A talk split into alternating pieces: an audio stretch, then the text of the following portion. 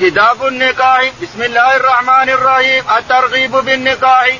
لقوله تعالى فانكحوا ما طاب لكم من النساء. قال رحمه الله حدثنا سعيد بن أبي مريم. قال أخبرنا محمد بن جعفر. قال أخبرنا حميد بن أبي حميد الطويل أنه سمع انس بن مالك رضي الله عنه يقول جاء ثلاثة رات إلى بيوت أزواج النبي صلى الله عليه وسلم يسألون عن عبادة النبي صلى الله عليه وسلم. فلما أخبروا كأنهم تقالوها فقال وأين نحن من النبي صلى الله عليه وسلم قد غفر له ما تقدم من ذنبه وما تأخر؟ قال أحدهم أما أنا فإني أصلي الليل أبدا. وقال آخر أنا أصوم الدهر ولا أفطر. وقال آخر أنا أعتزل النساء فلا أتزوج أبدا. فجاء رسول الله صلى الله عليه وسلم فقال أنتم الذين قلتم كذا وكذا أما والله إني لاخشاكم لله وأتقاكم له لكني أصوم وأفطر وأصلي وأرقد وأتزوج النساء فمن رغب عن سنتي فليس مني. يقول البخاري رحمه الله هذا الحديث فيه النهي عن التعمق في دين الله وشرعه لأن النبي عليه الصلاة والسلام قال هلك المتنطعون هلك المتنطعون المتعمقون هل يتعمقون في الدين؟ ويهجج في الشوارع تعمقون في دين الله وشرعه؟ فهذا نعوذ بالله هلك هلك هلك هلك المتنطعون وهم المتعمقون في دين الله بدون دليل بدون حجة بدون دليل وبدون نبراس بينهم. يقول البخاري حدثنا كتاب النكاح. كتاب النكاح. حدثنا الترغيب في النكاح. النكاح هو التناكح وهو الاجتماع. تناكحت الأشجار إذا اجتمعت هذا لغة. تناكحت الأشجار إذا اجتمعت الأشجار وتشابكت. يقول تناكحت التناك هو كون الرجل يشبك المرأة يتشابك مع المرأة. الأصل والشرع هو أن الرجل يتشابك مع المرأة.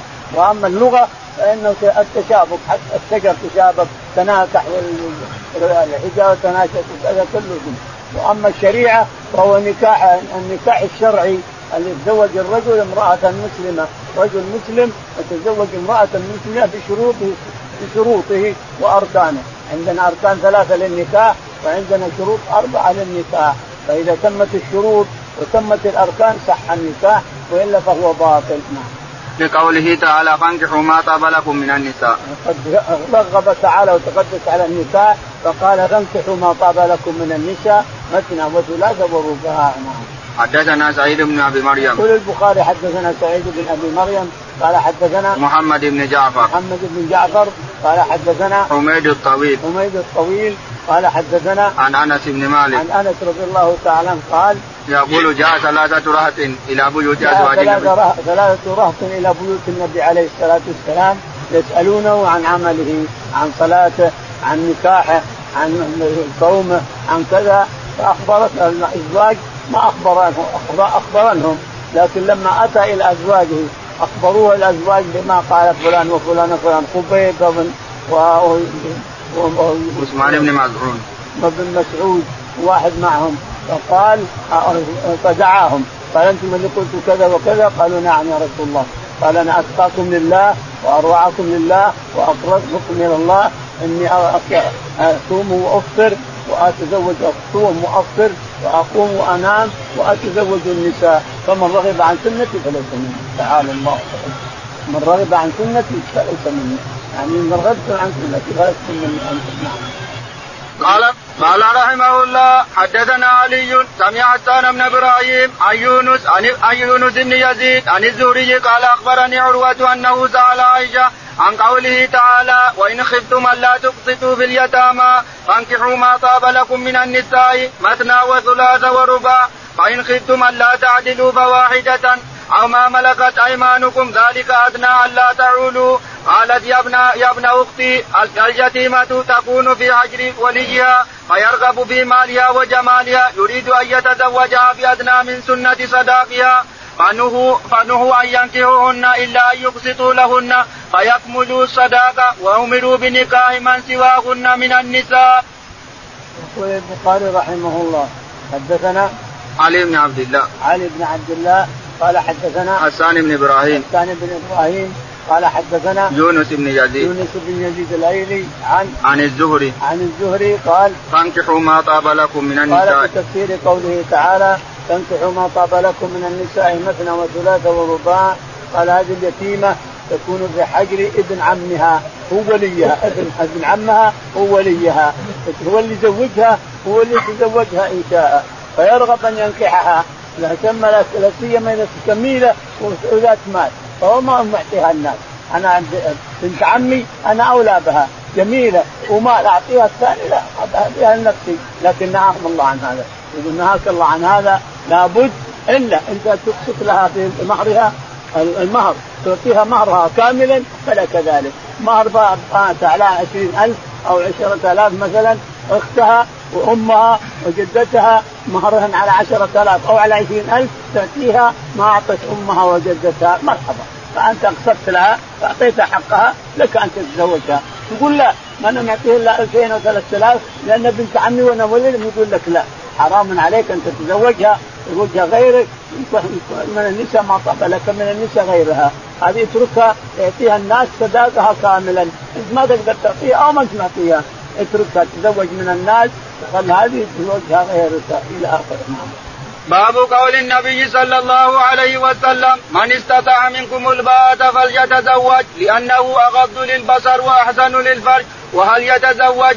وهل يتزوج من لا أرى من لا أرى بل من لا أرى له في, في النكاح؟ قال رحمه الله حدثنا عمر بن حفص قال حدثنا أبي قال حدثنا الأعمش قال حدثنا إبر قال حدثني إبراهيم عن علقمة قال كنت مع عبد الله فلقيه عثمان بمنى فقال يا أبا عبد الرحمن يا أبا عبد الرحمن إن لي إليك حاجة. فقال يا فقال فقال يا فقال عثمان هل لك يا أبا عبد الرحمن؟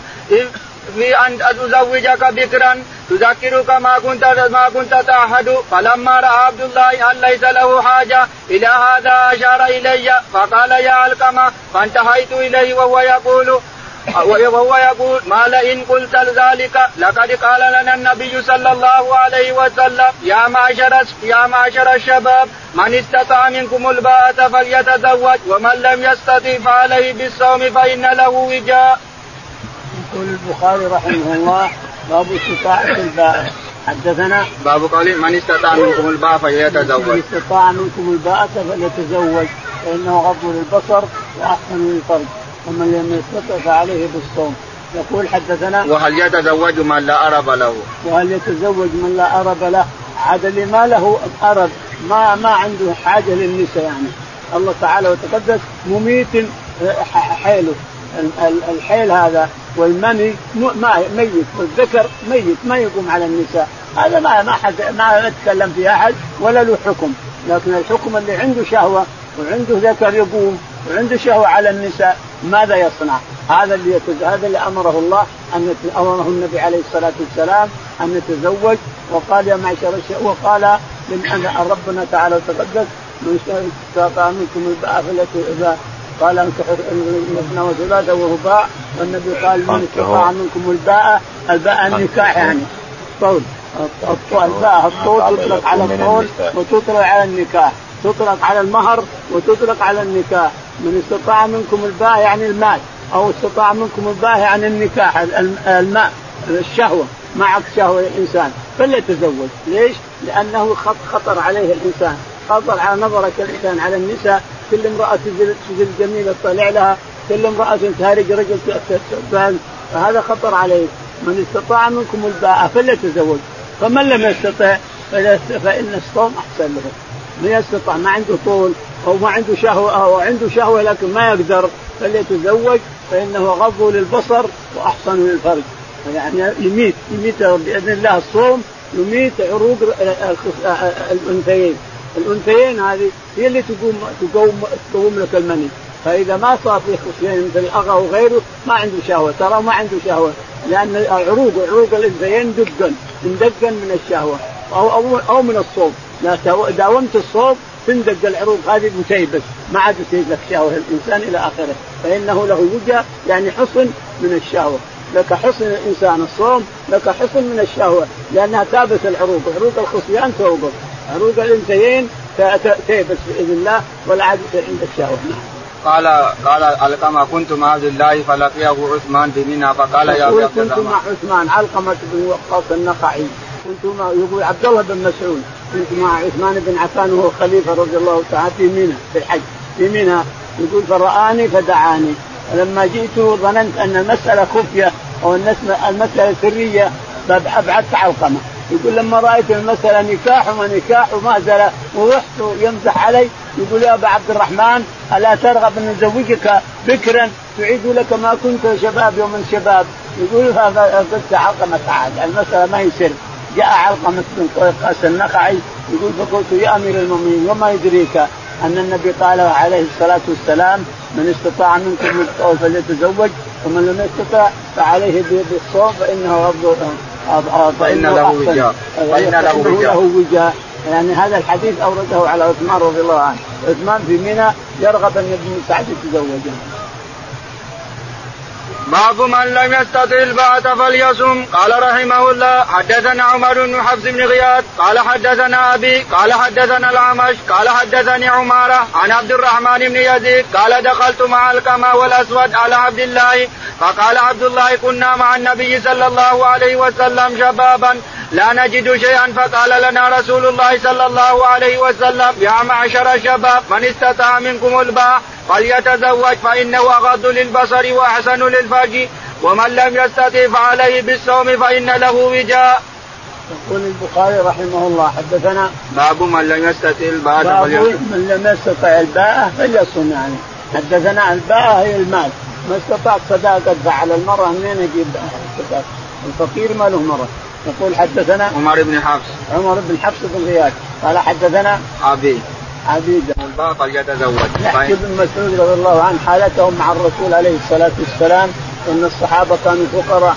جميعهم اتى ابن أبو هريرة قال بختص يا رسول الله. قال ما من شيء. قضاه الله إلا قاضين تختص يوم تختصي ابن مسعود يقول كنا مع الرسول شبابا. اشتكينا له الباءة يعني اشتكينا أننا نريد النساء. لكن ما معنى مال نصدق عليهن. فقال من استطاع منكم الباء فليتزوج ومن يستطع فعليه بالصوم فإنه له وجاء يعني له حصن له دق دق العروق عروق الأنثيين نعم. باب كثرة النساء قال رحمه الله حدثنا إبراهيم بن موسى قال أخبرنا هشام بن يوسف ان ابن جريج أخبرهم قال أخبرني عطاء قال حضرنا مع ابن عباس جنازة ميمونة بسرد فقال ابن عباس هذه زوجة النبي صلى الله عليه وسلم فإذا رفعتم نعشها فلا تزعزعوا فلا تزعزعوها ولا تزلزلوها وارفقوا وارفقوا فإنه كان عند النبي صلى الله عليه وسلم تسع تسع كان يقسم لثمان ولا يقسم لواحدة. يقول البخاري رحمه الله حدثنا باب كثرة النساء باب كثرة النساء وأنها بركة إذا كثرت النساء في بيتك الإنسان فإنها بركة بإذن الله. وهذا مجرب. كلما كثرت النساء في البيت فإنها تنزل البركة عليك صاحب هذا البيت. يعني كثر النساء سواء زوجات سواء أخوات سواء أم جدة. المهم النساء تكثر في البيت فالبركة بإذن الله تنزل. يقول البخاري رحمه الله. باب باب حدثنا باب كثرة النساء. حدثنا إبراهيم بن موسى حدثنا إبراهيم. قال حدثنا هشام بن يوسف. هشام بن يوسف. قال حدثنا ابن جريج. ابن جريج. قال حدثنا عن عطاء بن أبي رباح. عن عطاء بن أبي رباح قال قال حضرنا مع ابن عباس جنازة ميمونة حضرنا مع ابن عباس رضي الله عنه جنازة ميمونة زوج النبي عليه الصلاة والسلام. ميمونة بنت الحارث الهلالية. تزوجها بسرف وماتت بسرف لا حد تعالى الله وتقدس تزوج الرسول بجبل بالجبل يسمى ميمونة. هنا ميمونة النورية اللي يسمونها النورية يجيبون منها النورة الناس وتزوجها هناك عليه الصلاة والسلام خرج أخرجه الكفار كفار قريش. أخرجوه من مكة وقد خطبها من العباس بن عبد المطلب ومن أختها لبابة بنت الحارث الهلالية. خطبها منهم وزوجوه إياها ولكنه ما عقد عليه إلا برا. رفضت المشركون أن يسوي زكاتها هنا وأخرجوه.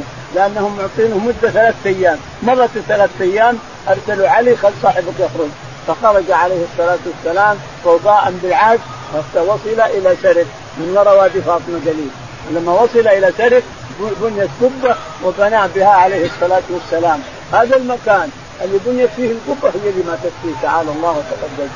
يقول ابن عباس رضي الله عنه إنها ماتت بسرف فأتوا بشرشف كبير وقال بشويش بالنعش على ميمونة زوجة نبيكم فإن معه ثمان معه تسع يقسم لثمان سودة ما يقسم لها لأنها وهبت في يومها لعائشة. سودة بنت زمعة رضي الله عنها كبرت سنها وثقلت قالت يا رسول الله أراد الرسول أن يطلقها؟ قالت لا طلقني. خل يومي لعائشة ضم يومي لعائشة هو يحب عائشة صار يقسم لعائشة يومين. وسودة قعدت في ذمته حتى توفى الله وهي في ذمته صارت من زوجات الجنة. شوف شوف الفكر وشوف ما شاء الله الحق العظيم. تزوج مات وهي في ذمته سودة رضي الله عنها صارت من زوجاته في الآخرة في الجنة. الشاهد الميمونة ماتت هنا. يصير ورا وادي فاطمة 20 كيلو. ودفنوه هنا. يقول ابن عباس بشويش على زوجة نبيكم نعم قال رحمه الله حدثنا مسدد قال حدثنا يزيد بن زريع قال حدثنا سعيد عن قتادة عن أنس رضي الله عنه أن النبي صلى الله عليه وسلم كان يتطوف على نساء في ليلة واحدة وله تسع نسوة وقال لي خليفة الخياط قال حدثنا يزيد بن زريع قال حدثنا سعيد عن قتادة أن أنسا حدثهم عن النبي صلى الله عليه وسلم. يقول البخاري رحمه الله حدثنا مسدد مسدد قال حدثنا يزيد بن زريع. يزيد بن زريع.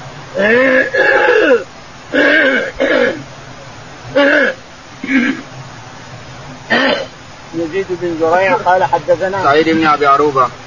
سعيد بن أبي عروبة قال حدثنا قتادة. قتادة. قال حدثنا عن أنس. أنس بن مالك قال أن النبي صلى الله عليه وسلم كان يتطوف على على نسائه في ليلة واحدة. أنس رضي الله تعالى عنه أن النبي عليه الصلاة والسلام كان يطوف على نسائه في ليلة واحدة أحيانا بغسل واحد أحيانا يطوف عليهم بغسل واحد عليه الصلاة والسلام. يطوف على نسائه التسع ويأتي عائشة يومين ليلتين لأن سودة وهبتها ليلتها. فيكون تسع تسع نساء. الشاهد أنه أحيانا يطوف عليهن بغسل واحد عليه الصلاة والسلام.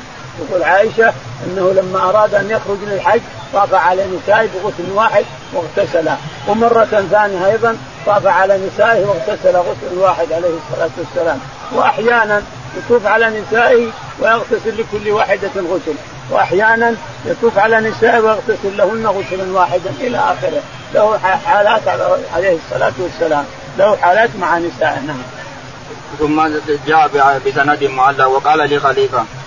يقول وقال لخليفة يقول البخاري وقال لخليفه الخياط قال حدثنا يزيد بن زريع. حدثنا يزيد بن زريع قال حدثنا سعيد بن أبي عروبة. سعيد بن أبي عروبة قال حدثنا قتادة. قتادة قال أن انسا حدثه عن النبي صلى الله عليه وسلم حدثه أن النبي عليه الصلاة والسلام كان مثل حديثه الأول يطوف على نسائه وهو يطوف على نسائه في ليلة واحدة أو في يوم واحد. قال رحمه الله. هذا أنه يجوز.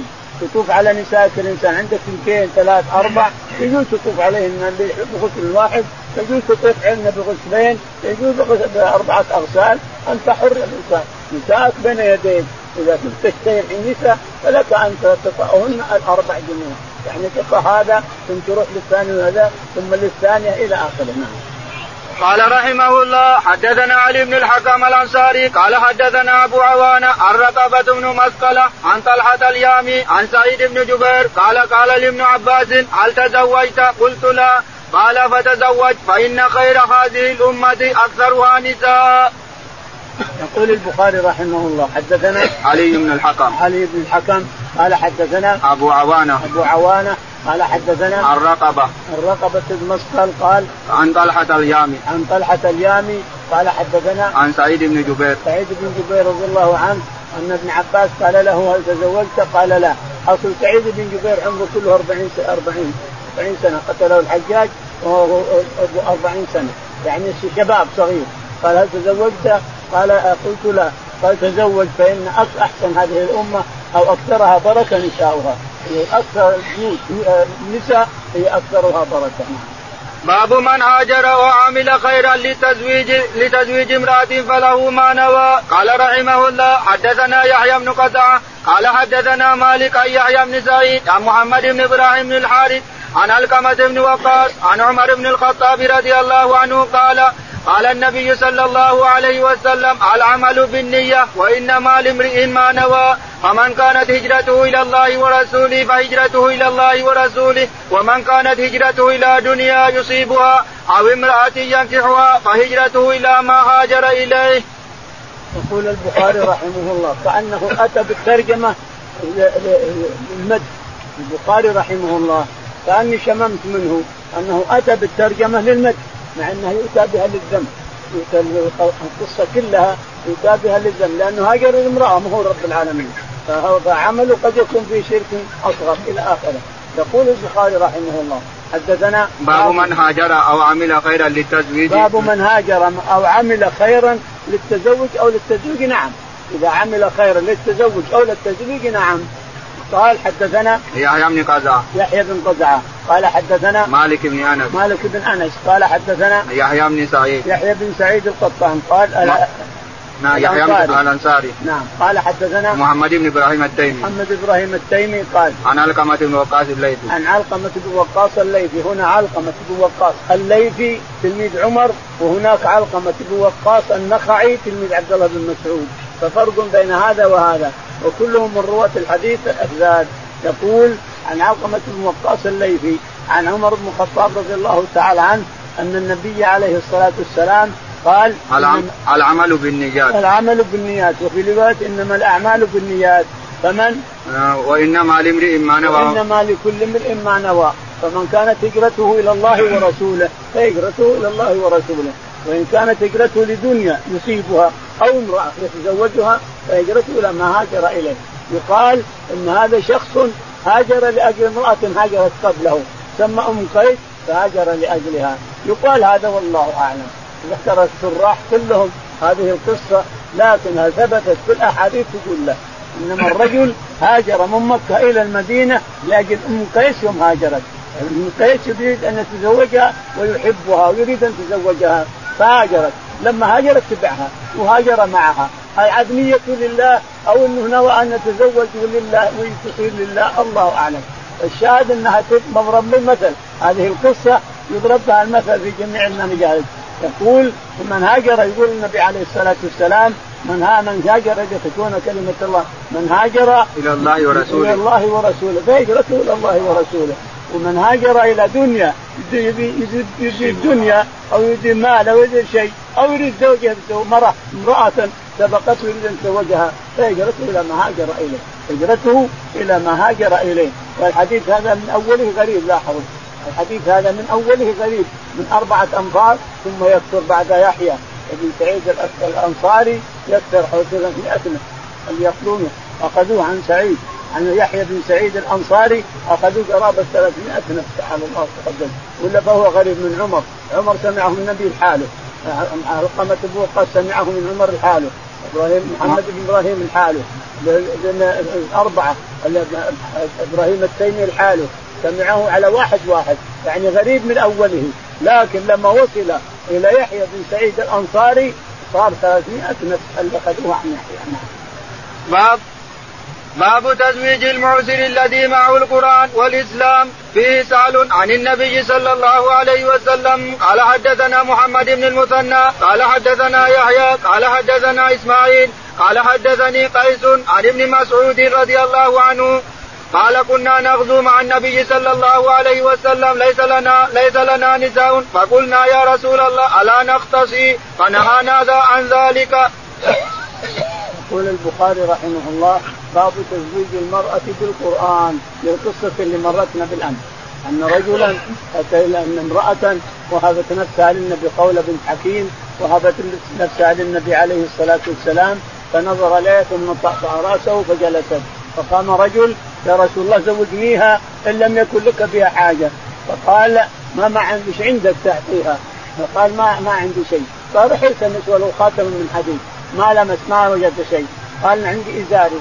قال ما تصنع بازارك ان لبسته ما تلبس شيء وان لبسته. وإن لبسته أنت ما تلبس شيء. لكن ثم جلسوا. الاثنين جلسوا قليلا فقام الرجل. لما قام قال تعال. ما معك من القرآن. إيش معك من القرآن؟ حفظا على صدرك. قال معي سورة كذا وسورة كذا وسورة كذا. قال اذهب فقد زوجتك بما معك من القرآن.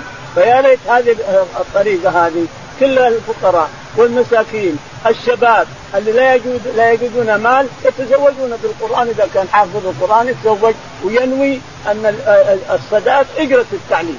إجرة التعليم أنا بعلمها. سورة من القرآن أو سورتين أو ثلاثة أو أربعة. فإجرة التعليم هي الصداق تكون. بحيث لو تنصف المهر يتنصف اجره التوفيق، القرآن ما يتنصف إلى آخره. فيا ليت هذه الطريقة تكون عند الشباب اليوم اللي يلفون في الشوارع ما يلقون ما, يتزوجون به، يقول له أنت عندك قرآن؟ اقرأ القرآن وزوجك، يصير الناس كلهم يتسابقون على القرآن، بل كلهم هنا حفاظ القرآن هنا، حفاظ القرآن في كل مسجد، تجد الشباب كلهم اليوم غالبا ما يحفظون القرآن، ونقول لهم احفظوا زيادة، من حفظ القرآن زيادة ولو نصفه زوجناه امرأة، وننوي أن يكون الجعل أو الأجرة التي يأخذها عليها هي الصداق بإذن الله. قال قال ابن قال قال قال ابن مسعود قال كان النبي صلى الله عليه قال النبي صلى الله عليه وسلم قال كنا نغزو مع النبي صلى الله عليه وسلم ليس لنا نساء فقلنا يا رسول الله ألا نختصي فنهانا عن ذلك. طلبوا من الرسول يختصون لأنهم في المغازي وفي البر تجيهم الشهوة ما يقول النساء لا قال لا لا تختصون لأنه ممنوع المر المسلم الحر المؤمن الرجل الكامل الرجوله يختصي حرام عليه يختصي يعدم نفسه ليش؟ ليش يعدم نفسه الانسان؟ ربما يرزقك وليستعفف الذين لا يجدون النكاح يقول الله تعالى وتقدس وليستعفف الذين لا يجدون النكاح حتى يغنيهم الله من فضله فالله أمرك أن تستعفف قليلا ويغنيك الله سريعا. ربك تعالى صاحب جود وكرم. ادع ربك. صاحب جود وكرم. ومنه وعطف وحنان على عباده. ادع ربك. وليستعفف الذين لا يجدون نكاحا أن يغنيهم حتى يغنيهم الله من فضله. الشاهد أن الله يغنيك بسرعة. ادع ربك تعالى وتقدس. اطرق بباب ربك يجيك الفرج بسرعة. نعم.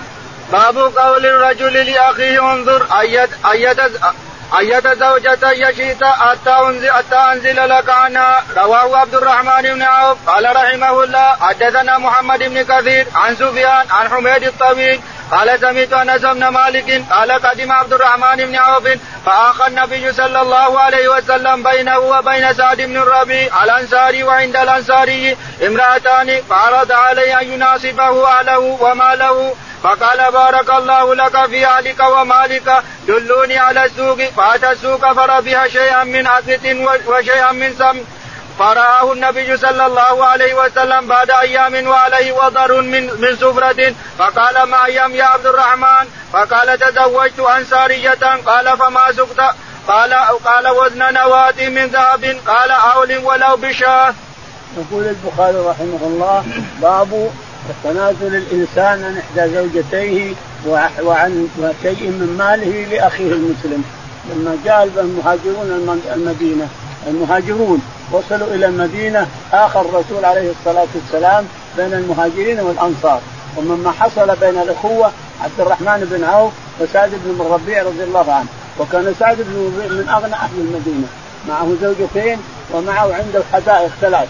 فلما وصل عبد الرحمن بن عوف وحصل اخوه بينه وبين سعد بن الربيع قال له سعد بن تعال يا أخي أنا عندي زوجتين أنزل لك عندهما وهذا عندي غريب. كيف أنه ينزل عندها؟ عنها ويعطيها الثاني. كيف يصير هذا؟ يتباع وتشرى المرأة. لكن الغرابة أنه سعد بن الربيع ولد عم المرأة. وتزوجها على زوجة ثانية. ويريد أن يطلق بنت عمه. وإذا استعدت ياخذها عبد الرحمن. هذا صح. إن كان هذا صح لأن بنت عمك الإنسان أنت وليها وتزوجتها. لكن الآن أريد أن تنازل لها عن عبد الرحمن بن عوف بنت عمي ثم زوجه إياها استعدت أنا وليها. فهذا صحيح. إذا كان بهذه الطريقة فهذا صحيح.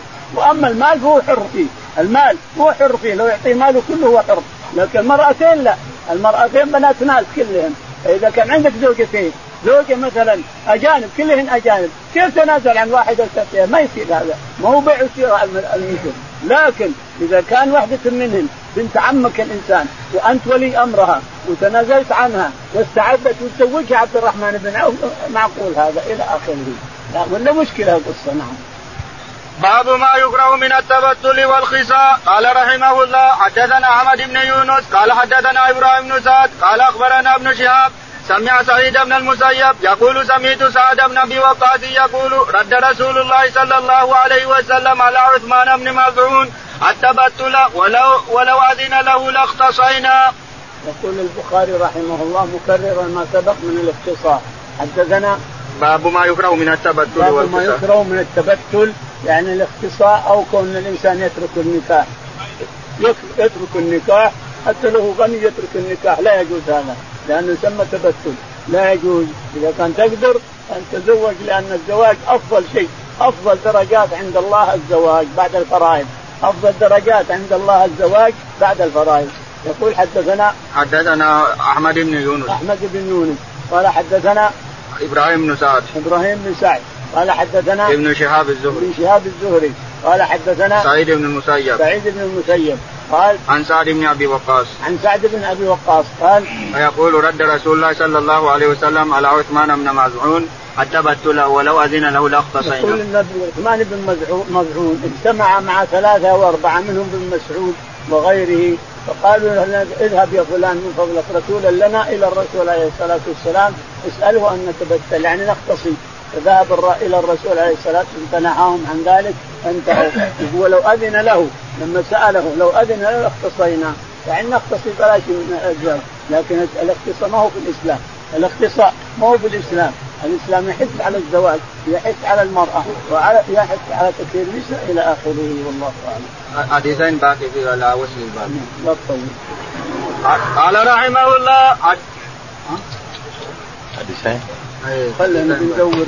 حديثين ندور أنا مساله فاتتنا ندورها